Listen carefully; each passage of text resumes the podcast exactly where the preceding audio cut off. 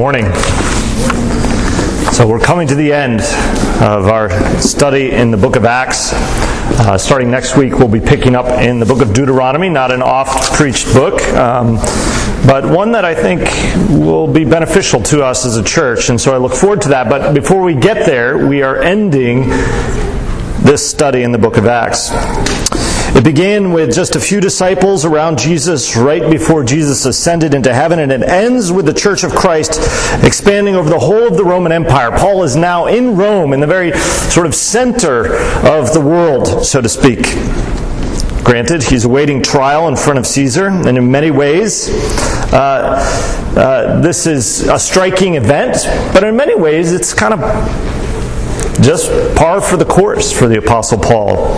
He's doing what he's been doing from the very beginning. He's bearing witness to the truth of the gospel. He's faithfully proclaiming God's word and the kingdom of God to both the Jews and to the Gentiles. And this is how the book ends, sort of how it begins. The, the, disciples going out and spreading the word. And here, Paul continuing that work, spreading the word. Uh, it ends kind of open, if you know what I mean. There isn't a sort of neat little, all right, everything's over, it all wraps up. In fact, it just kind of has an open end to it.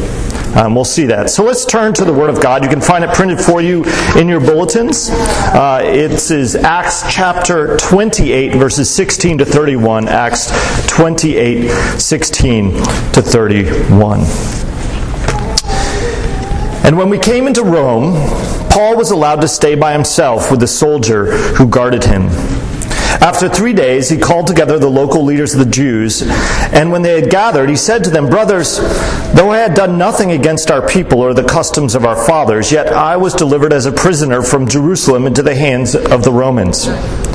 When they had examined me, they wished to send to set me at liberty because there was no reason for the death penalty in my case. But because the Jews objected, I was compelled to appeal to Caesar. Though I had no charge, though I had no charge to bring against my nation. For this reason, therefore, I have asked to see you and to speak with you, since it is because of the hope of Israel that I'm wearing this chain. And they said to him, we have received no letters from Judea about you, and none of the brothers coming here has reported or spoken any evil about you. But we desire to hear from you what, what your views are, for with regard to this sect, we know that everywhere it is spoken against. When they had appointed a day for him, they came to him at his lodging in great numbers. From morning till evening, he expounded to them, testifying to the kingdom of God and trying to convince them about Jesus, both from the law of Moses and from the prophets. And some were convinced by what he said, but others disbelieved. And disagreeing among themselves, they departed after Paul had made one statement. The Holy Spirit was right in saying to your fathers through Isaiah the prophet, Go to this people and say, You will indeed hear, but never, but never understand. You will indeed see, but never perceive. For this people's heart has grown dull, and with their ears they can barely hear, and their eyes they have closed, lest they should see with their eyes, and hear with their ears, and understand with their heart, and turn, and I would heal them. Therefore, let it be known to you that this salvation of God has been sent to the Gentiles. They will listen. He lived there two whole years at his own expense and welcomed all who came to him, proclaiming the kingdom of God and teaching about the Lord Jesus Christ with all boldness and without hindrance. The word of the Lord. Let's pray. Heavenly Father, we thank you for your word. We thank you for uh, this account uh, of your acts, your Holy Spirit's acts uh, in the early church. And we thank you for the apostolic witness uh, and for the work of the Spirit as your word and your kingdom spread. Lord, we ha- ask that you would help us to understand these last few refrains. Uh, drive home the gospel into our hearts that we might love you, that we might share you. Uh, we ask this in Jesus' name. Amen. When I was originally thinking about preaching uh, the book of Acts, I was thinking about it because it has a lot to say about the nature and establishment of the church. Uh, you might say it's sort of the, the nucleus of the church from its very inception to, uh, to this point here at the end where the church has been formed or formulated over time. Um, but as I've worked through the book, I think I would say, um, yeah, it has to do with the church. We've seen that throughout. But in a much grander sense, the book of Acts has to do with the breaking in and establishment of the kingdom of God. It's a book about the, the kingdom breaking out into the world as a whole. It's the story of the kingdom of heaven coming to earth. It's the story of the work of the King of Kings by his Spirit, bringing people together from every t- tribe, tongue, and nation to worship him to create a new people from all these diverse parts, the people of God. So it's, it's bigger, it's grander. And it's the story of the prevailing power of the kingdom of God. The kingdom marching on. Remember Jesus' words in the Gospel of Matthew the gates of hell cannot, will not prevail against it. And as we come to the end of the last chapter, we see this marching on, this prevailing of the kingdom. Here's Paul. He's imprisoned, about to face the, face the worst persecutor uh, of the church the world may have ever known, and Nero. I grant you that at this point in Nero's reign, things uh, with Christians haven't become so bad. He hasn't started this grand persecution, and it's likely that Paul spent two years in prison. We don't have record of all of this, but it's likely he spent two years of prison, was released, spent time doing more mission work, maybe even ends up in Spain. We don't have all the details. We know he wanted to go there. Um, and then was probably rearrested, tried again, and executed. But this is where we're at. The tenor of this passage, despite the fact that he's about to face Nero uh, in this court case, the tenor of this passage is not one of impending doom and defeat. It's not. It is the tenor of hope and of continued growth despite the rejection of many of the Jews of Rome. Despite that, there's a sense we come to the end that the kingdom is marching on, that the gospel is going out unhindered. And so, as we reflect on this passage and on the book as a whole, I want us to take heart. As we think about everything we've been through, I want us to take heart. The kingdom of God has broken into the world and is being established. The Spirit of God is at work. And the gospel of grace is taking hold in hearts and in lives. In other words, take heart because the kingdom of God is at hand. I know it doesn't always feel like that. I recognize sort of the, the tension we feel in the world we live in. But this is the reality. And I want to explore this idea in three parts. First, I want us to take heart in the face of hindrance, in the face of obstacles. Secondly, I want us to take heart and proclaim the good news of the King. And finally, I want us to take heart that the King establishes his kingdom. That's where we're headed. So, first, take heart in the face of hindrances. At the very end of the chapter, in the last verse, it says, He lived there two whole years at his own expense and welcomed all who came to him, proclaiming the kingdom of God and teaching about the Lord Jesus Christ with all boldness and without hindrance. Now, Luke is noting something really quite remarkable. Remember, here's Paul. He's under house arrest. He's about to face trial and, and, and, the reason he's facing trial really has to do with the fact that he's been proclaiming the gospel.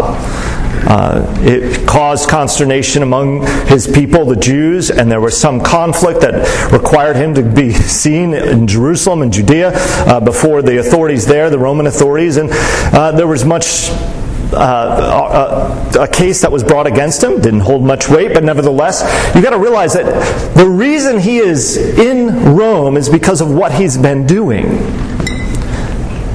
And yet, here he is, under house arrest, being given full rein, full freedom to continue that work of proclaiming the gospel. He is he's in his home, inviting people in, preaching the gospel, preaching the gospel to his guards, to whomever would listen to him without hindrance. And that's what Luke is saying here. He kind of had this freedom.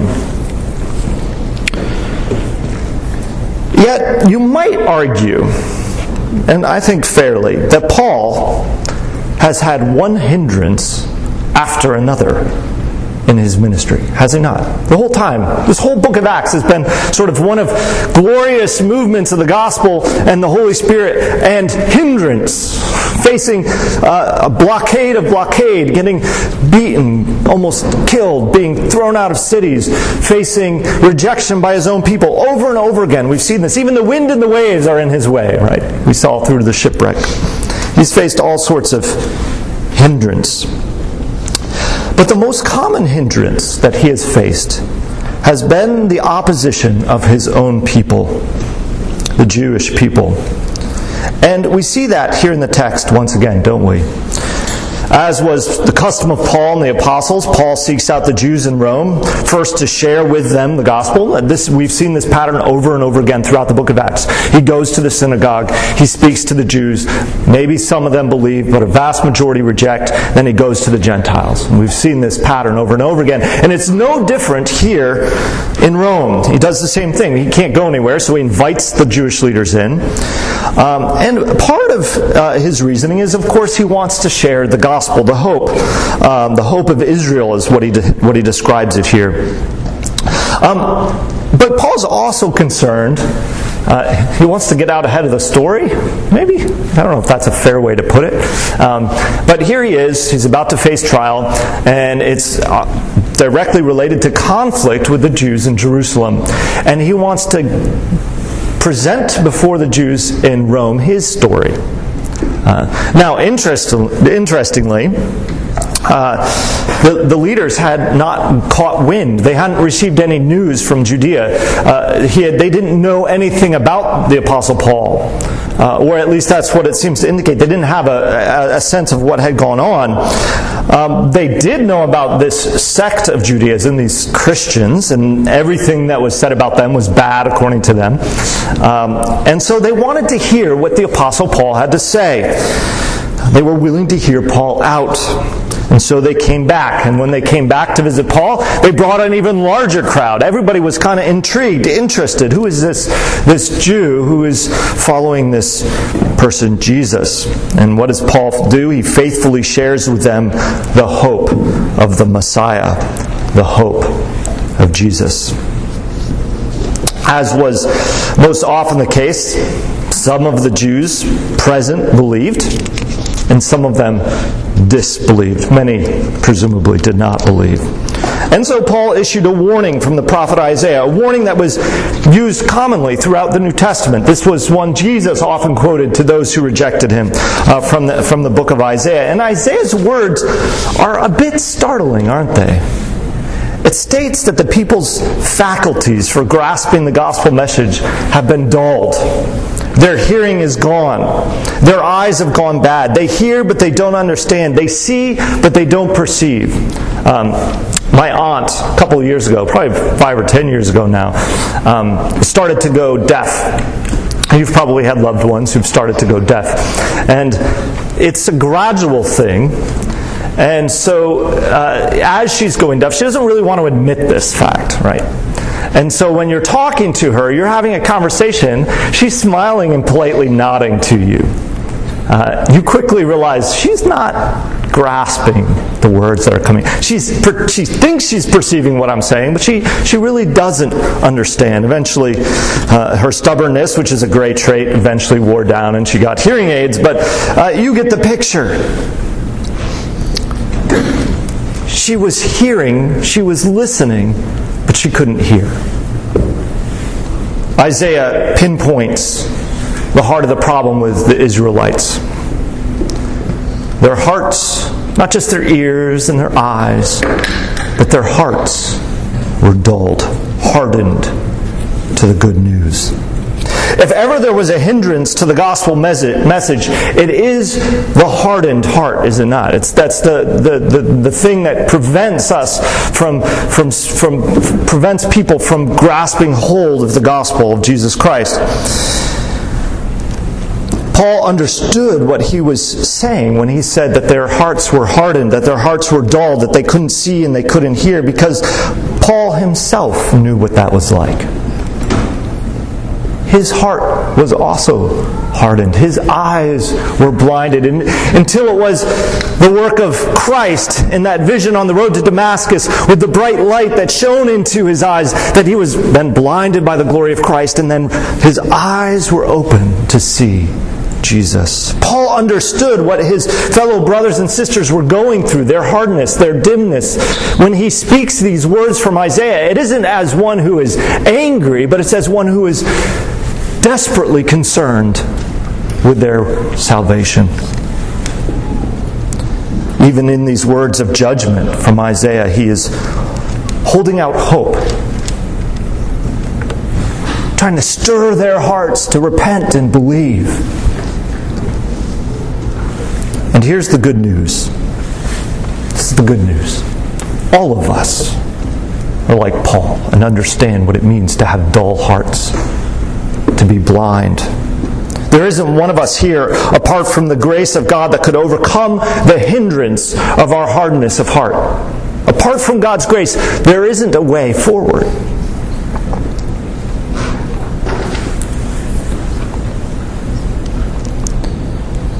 hearts marred and stained by sin, marked by rebellion against God. That's all of us, apart from God's grace. But here, here's the good news the king comes. The king, not some earthly king, but the King of Kings. And he comes and he heals the deaf, and he brings sight to the blind, and he opens hearts to receive the good news of Jesus Christ. This is the glory of the inbreaking of the kingdom of God. There is no hindrance so great, no barrier so large that Christ the King cannot break it down. That's the hope of the gospel. He comes and He opens our hearts to receive the good news. And, and this is this is the glory of the inbreaking of the kingdom of God. There's no there's nothing in the way. Friends, there is a warning here in Isaiah. And there's a real danger in rejecting the gospel. But embedded in this warning is hope. You can't overcome the hardness of your heart, the dimness of your eyes, but Christ can.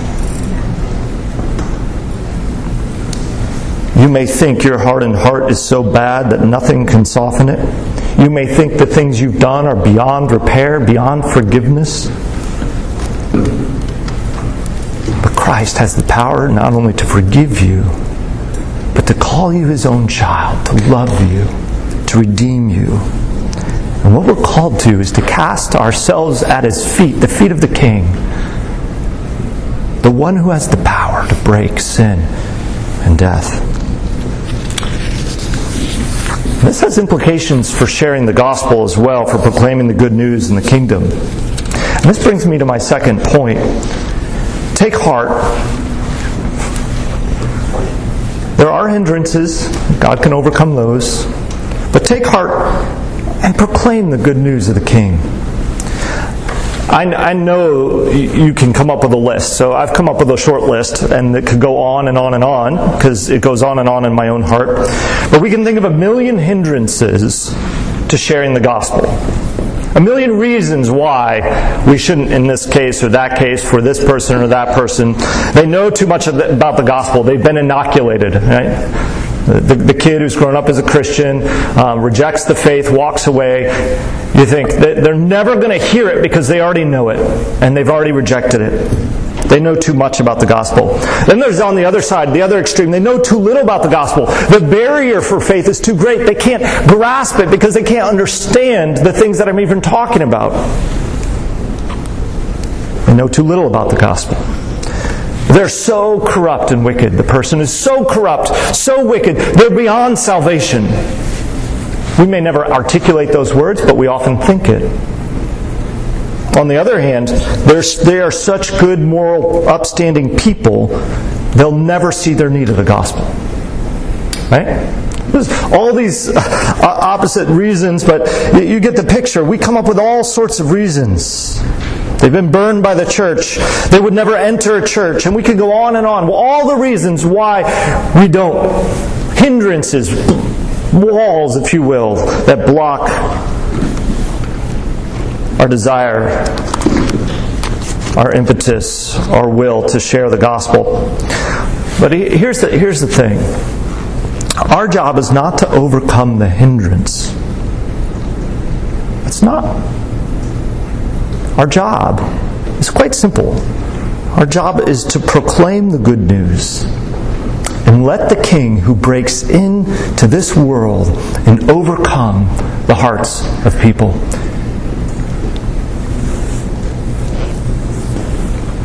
Notice here how Paul shares the gospel first with his fellow Jews.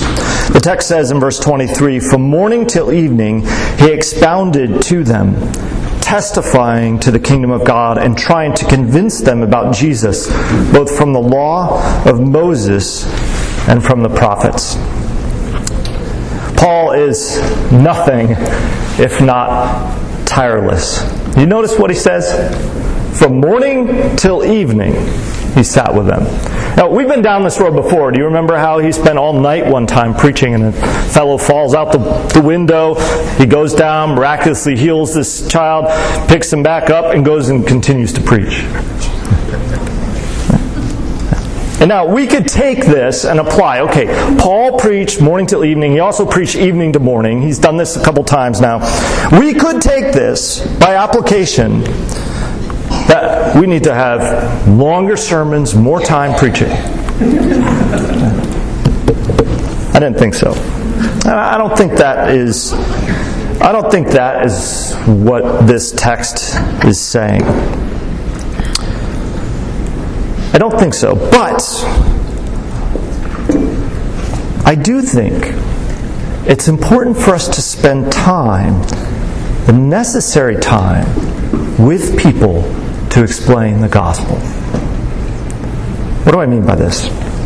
Well, firstly, I, just as a little bit of an aside, Americans are particularly efficient people. There was an old Dunkin' Donuts advertisement jingle that went like that. I, I actually loved it. It was definitely effective on me. It said, Doing things is what I like to do. Yes. I don't know if you guys remember that little jingle. Um, I, I, went around singing it for, for a while. Um, doing things is what I like to do. Culturally, we, that's who we are. We are, we are just go getters. We are born to do. We've long since left reading Moby Dick behind. You know, the 20th century writers. Let's get to Hemingway, right? Short, succinct. And now we've moved on from Hemingway. We're into graphic novels. We don't even have to read. We just flip the page and see the pictures. We kind of, and of course, it's just been exacerbated, right, by the internet, by Twitter, whatever it is. We we want sound bites. We want to just have everything packaged in this tiny little thing that we can just give to somebody, like a dose of medicine. I get it. We're busy people. Who has time for the luxuries of sitting with people and explaining the gospel?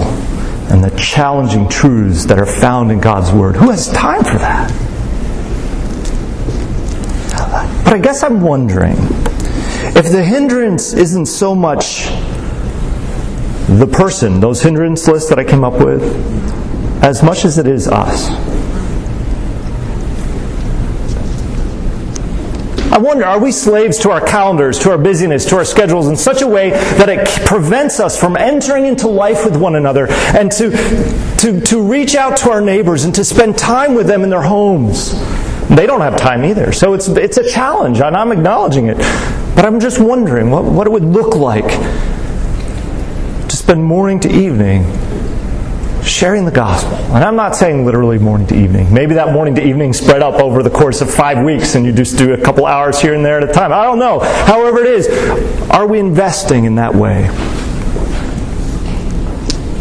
Paul was burdened with his people. And so, despite the fact that everywhere he goes, his own people reject the gospel, Paul persists. He persists with them. But there's something else in this verse. Did you notice this? It says that Paul expounded, testified, and tried to convince. Expounded, testified, tried to convince. Um, Eh, expounded. That just simply means he explained. He was going through Scripture. He was telling them how Jesus was indeed the Messiah from all of Scriptures. And then he testified. He talked about the power of Christ, probably in his own life. He probably shared his own experience of going from one just like them to one who was enraptured with this Jesus, the King of Kings, the Messiah who'd come to save him through this time in Damascus. And then he probably went on to talk about the power of Jesus as he went out and sh- shared the gospel. He testified to the power of Christ. And he convinced. He used arguments. He, he pleaded. He, he tried to show them the truthfulness of what he was saying. In other words, Paul used every means he had to show them King Jesus. He didn't just explain, or he didn't just share his testimony, or just try and convince, but he did all of it. Now, he did it morning to evening. He had some time.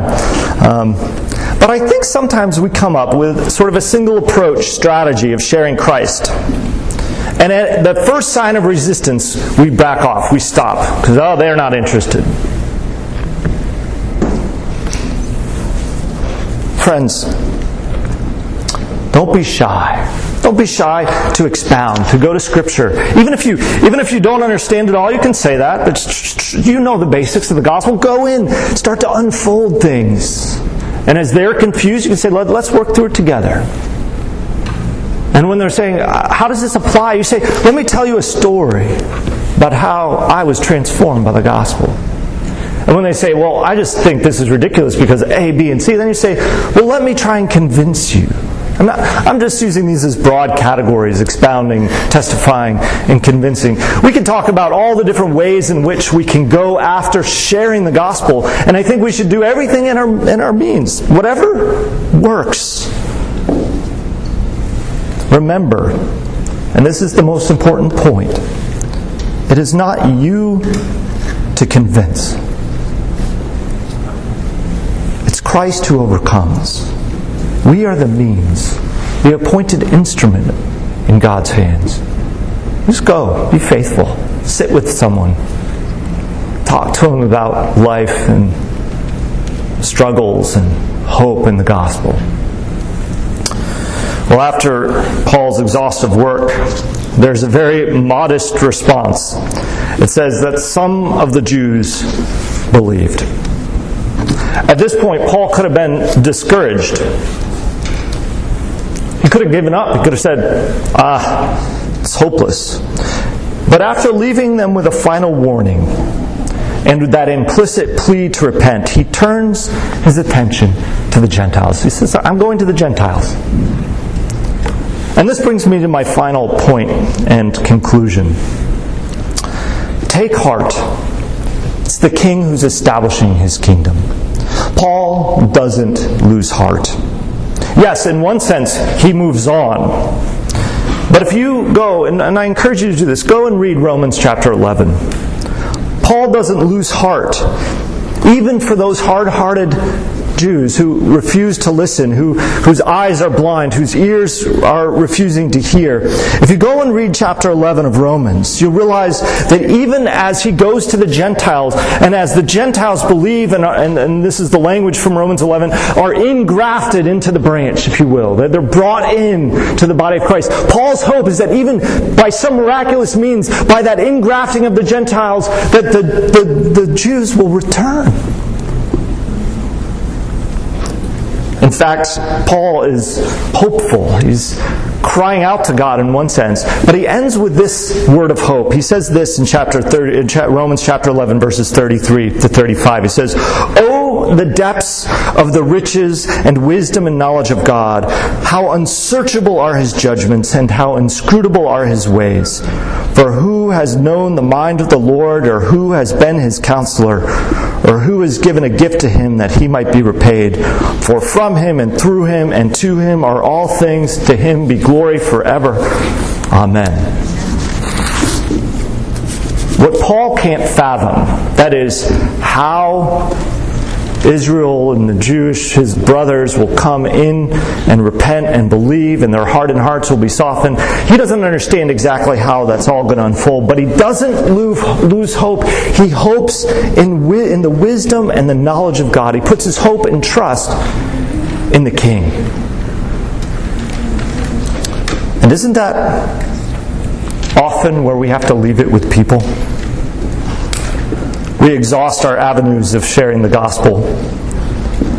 And then we entrust them to the Lord, to the King of Kings, who is the one that overcomes all hindrances, even the hardest of hearts. That's a tough place for us to rest. Uh, we, we, again, doing things is what we like to do. We, we want to fix things. We want to make things better. That's just our nature. We want to see everything work out. But it is the Lord who saves. It's the King who comes and who overcomes and who establishes His kingdom in the hearts and lives of people. And it's our duty to be faithful in the proclamation and to rest in the sovereign work of God and salvation. That is where we rest.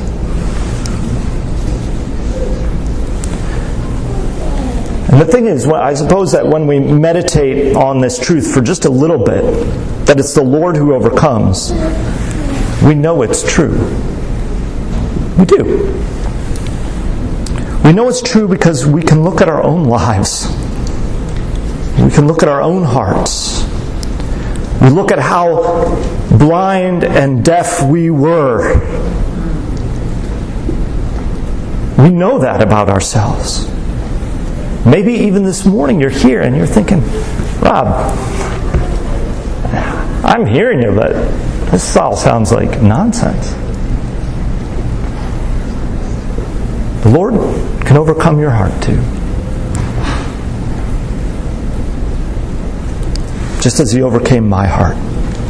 We look at how blind and deaf we were to the gospel. We look at how we rebelled against God and hardened our hearts against Him where would you be? Where would I be if it weren't for the King's powerful grace in my heart? And this is the way of the kingdom of God. Christ came. Christ conquered sin and death on the cross. He rose again from the dead on the third day. He ascended into heaven and is seated on his heavenly throne at the right hand of the Father. And from there, he sent his Holy Spirit to establish his kingdom on earth as it is in heaven. Isn't that what we pray?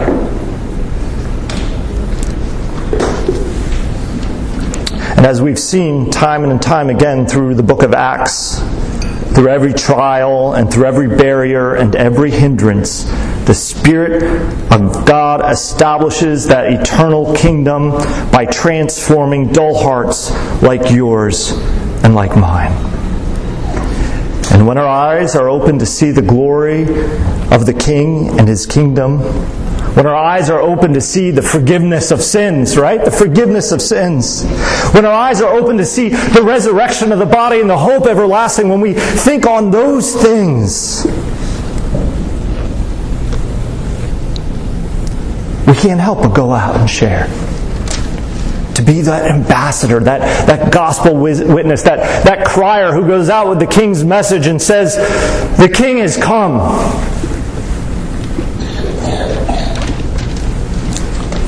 The book of Acts ends in that open way. I love, I love stories. My kids love stories, and they read incessantly, um, which is a good thing sometimes. And they love books with series. Is that right? You like books with series. And at the end of a book with a series, it always leaves you with that tag of what's next. Right? You've read those books. oh, I want to get the next one, and the next one. And when it finally comes to an end, you're kind of disappointed. you're like, all right, keep going. And some of these series do keep going on and on. The book of Acts ends in an open way with Paul continuing what he does, with lives being changed. And I think it's open like that because it's an invitation for us to enter the story. That's my kids' greatest dream, to enter their stories. And here's the glory is that, that we're called into this story. Pick up where the apostles left off, friends, take heart, the kingdom of our powerful, overcoming, redeeming King the Lord Jesus Christ is at hand. And we are his people, called to go and to cry out good news. The good news that rescued you and me. Let's pray. Heavenly Father, we confess that oftentimes we find ourselves thinking, Where's the kingdom of God? I don't see it. And yet, Lord, we thank you for your word that reminds us that you are at work in hearts and lives, overcoming. And Lord, we rejoice in the work you've done in our own hearts and are doing. And we ask that you would impress on us that glory of the gospel, that we would go out and share it, spending time with folks even in the middle of hindrances and what seem like insurmountable odds, Lord, we know your gospel is powerful. You break the power of sin and death, you raise the dead. Do that in the lives of our friends, in the lives of our coworkers, in the lives of our family, in the lives of our children, the lives of our parents, our husbands, our wives. Lord, be at work. Use us. We pray this in Jesus' name. Amen.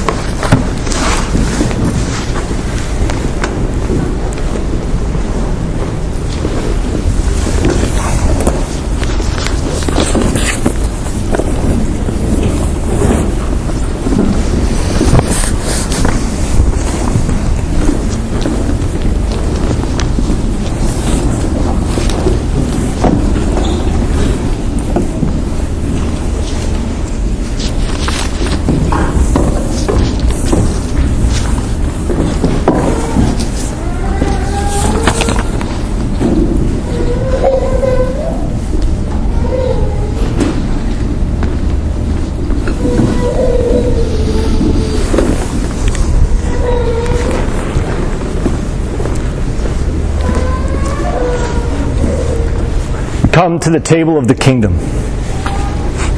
I mean, that, that's what it is. Jesus, says, Jesus says when uh, uh, we, we come and eat with his disciples, he's talking to them. He says, But you won't eat this again until we meet again in the kingdom of God. This is the meal of the kingdom for earth now, and there will be a greater meal in heaven that we look forward to, a hope. And as we eat this meal, we're reminded of the overcoming power of God, the, the cross of Jesus Christ. The power of God to crush his and our enemies, to crush sin and death, and to bring eternal life. Every time we eat this meal, we're reminded of that power. There is no hindrance so great that the Lord of glory cannot overcome it. Friends, this is a meal for those who've put their trust in the Lord Jesus Christ as their King, as members of that kingdom of God, as members of the household of God, this meal is for you. If you're uh, just seeking the kingdom, I encourage you to put your trust in the King, to lay hold of Him by faith, but to let the meal pass you by. Hear the words of institution from the Gospel of Mark. And as they were eating, he took bread, and after blessing it, broke it and gave it to them and said, Take, this is my body. And he took a cup, and when he had given thanks, he gave it to them, and they all drank of it. And he said to them, This is the blood of the covenant which is poured out for many. Truly I say to you, I will not drink again of the fruit of the vine until the day when I drink it new in the kingdom of God. What a glorious hope that we have. This kingly meal set out for us, and just a very foretaste of the glorious meal we'll have with our great King in heaven. Let's pray. Heavenly Father, we thank you for this meal. We thank you for the way in which uh, you broke down all the barriers that we erected uh, in our sin, that you redeemed us. You gave us hope and eternal life.